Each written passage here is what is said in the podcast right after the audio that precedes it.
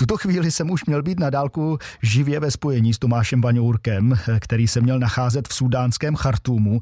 Spojení je navázáno, v tomto směru vše v pořádku, alespoň doufám. Vše je ale trošku jinak, tak tě vítám živě ve vysílání Českého rozhlasu z Líntome. Ahoj Pavle, ahoj. V prvé řadě nám tedy prozrať, kde jsem tě teď zastihl. Tak uh, spojení na dálku se nám podařilo, protože se mě zastihnul v Plzni a to od Zlína není kousek.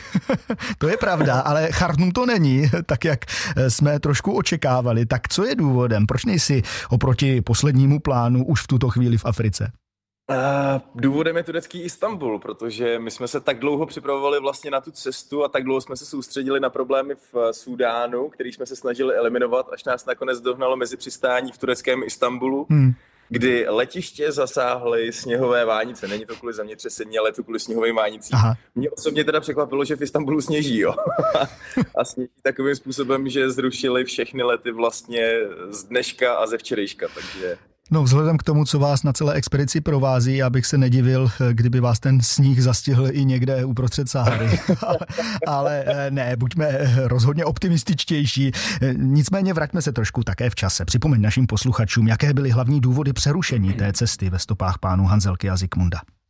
Přerušení cesty ve stopách Hanzelky a Zikmunda bylo především z důvodu bezpečnostní situace na hranici s Jižním Súdánem, na hranici Súdánu a Jižního Súdánu a na hranici Súdánu a Etiopie. To nám neumožňovalo pokračovat v cestě dál na jich po stopách legendárních cestovatelů, tak jsme odcestovali na ostrovní etapu, mm. kde jsme během tří měsíců postupně zjišťovali, že bezpečnostní situace v těchto oblastech se jenom a jenom zhoršovala. Nebylo teda kam dál postupovat a rozhodli jsme se expedici vlastně přerušit. Jak říkal i sám Zik, pan Zikmund, eh, život je přesný součet náhod a plány jsou od toho, aby se měnili. Přesto nějaké plány mít musíte. Jak vypadají? Kudy přesně byste rádi pokračovali v expedici Z101 a co všechno chcete proskoumat? Tak ono by to mm, skoro znělo, že jsme neponaučitelní, protože několikrát jsme si o té Africe už říkali, že v Africe se plánovat prostě nesmí. Ale zároveň zjišťujeme, že bez plánu by člověk vlastně nežil. Hmm. A tak uh, máme následující první krátký plán a to je dostat Georgie z Chartumu do Addis Abeby a potom pokračovat dál po východním pobřeží až do Kapského města. A následně, následně uvidíme. Dobře, já myslím, že takhle jako výhledově to stačí. Víme, na co se můžeme těšit. Zmínil si, George, máš informace o tom, v jakém stavu je váš expediční speciál? No, mám informace o tom, že expediční speciál je tam, kde jsme ho zanechali, to znamená, že je v bezpečí, že je od lidí a revoluční vřavy, která už teda údajně v Chartumu utichla. Nicméně trošičku mě děsí informace, že se tam na něj chodí koukat mechanici jako na zázrak moderní techniky. Aha. A to vede k tomu, že po té dlouhé době, kdy tam George čeká, se budu muset vrátit a ten, kdo ho opraví, tak eh, budu pravděpodobně já, pokud se to podaří. Než se budou moct naši posluchači opět ponořit do čerstvých afrických reportáží přímo z vaší cesty, což věříme eh, všichni, bude už příští týden, aniž bychom chtěli cokoliv zakřiknout, ale určitě bude dobré zmínit i základní cíle expedice Z101. Pojďme si je připomenout základní cíle jsou ukazovat eh, posluchačům a našim divákům, jak se mění svět a my s ním. Mm-hmm.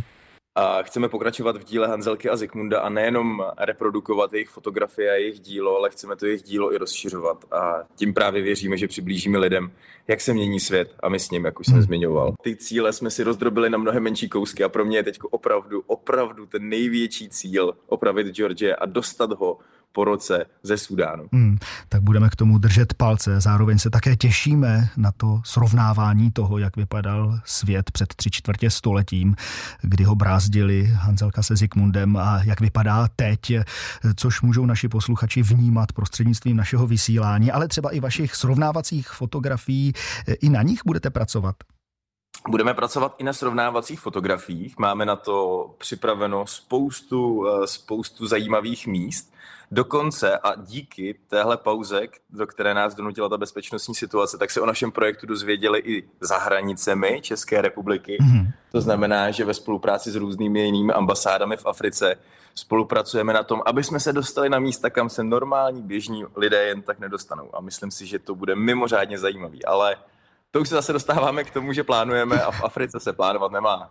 Tak eh, Ještě jednou držím za celý český rozhlas Zlín palce.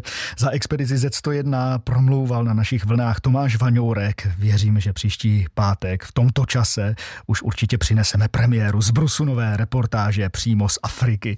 Zároveň připomenu, že expedici Z101 můžete také sledovat ve vysílání českého rozhlasu Zlín i na jeho webových stránkách zlín.rozhlas.cz v aplikaci Můj rozhlas a na dalších podcastech. Tobě Tomáši děkuji děkuji za povídání. Pozdravy prosím vyřiď i Lindě Piknerové, další člence expedice, ať se opravy George podaří a jsme netrpěliví a čekáme na další dobrodružství. Asi jako vy, ať se daří. Já moc děkuji za pozvání a těším se. A snad příští týden potvrdíme informaci, že rozdíl mezi Prahou a Chartumem je 50 stupňů Celsia. tak i na to budeme určitě zvědaví. Měj se hezky. Šťastnou cestu. Děkuji moc, ahoj.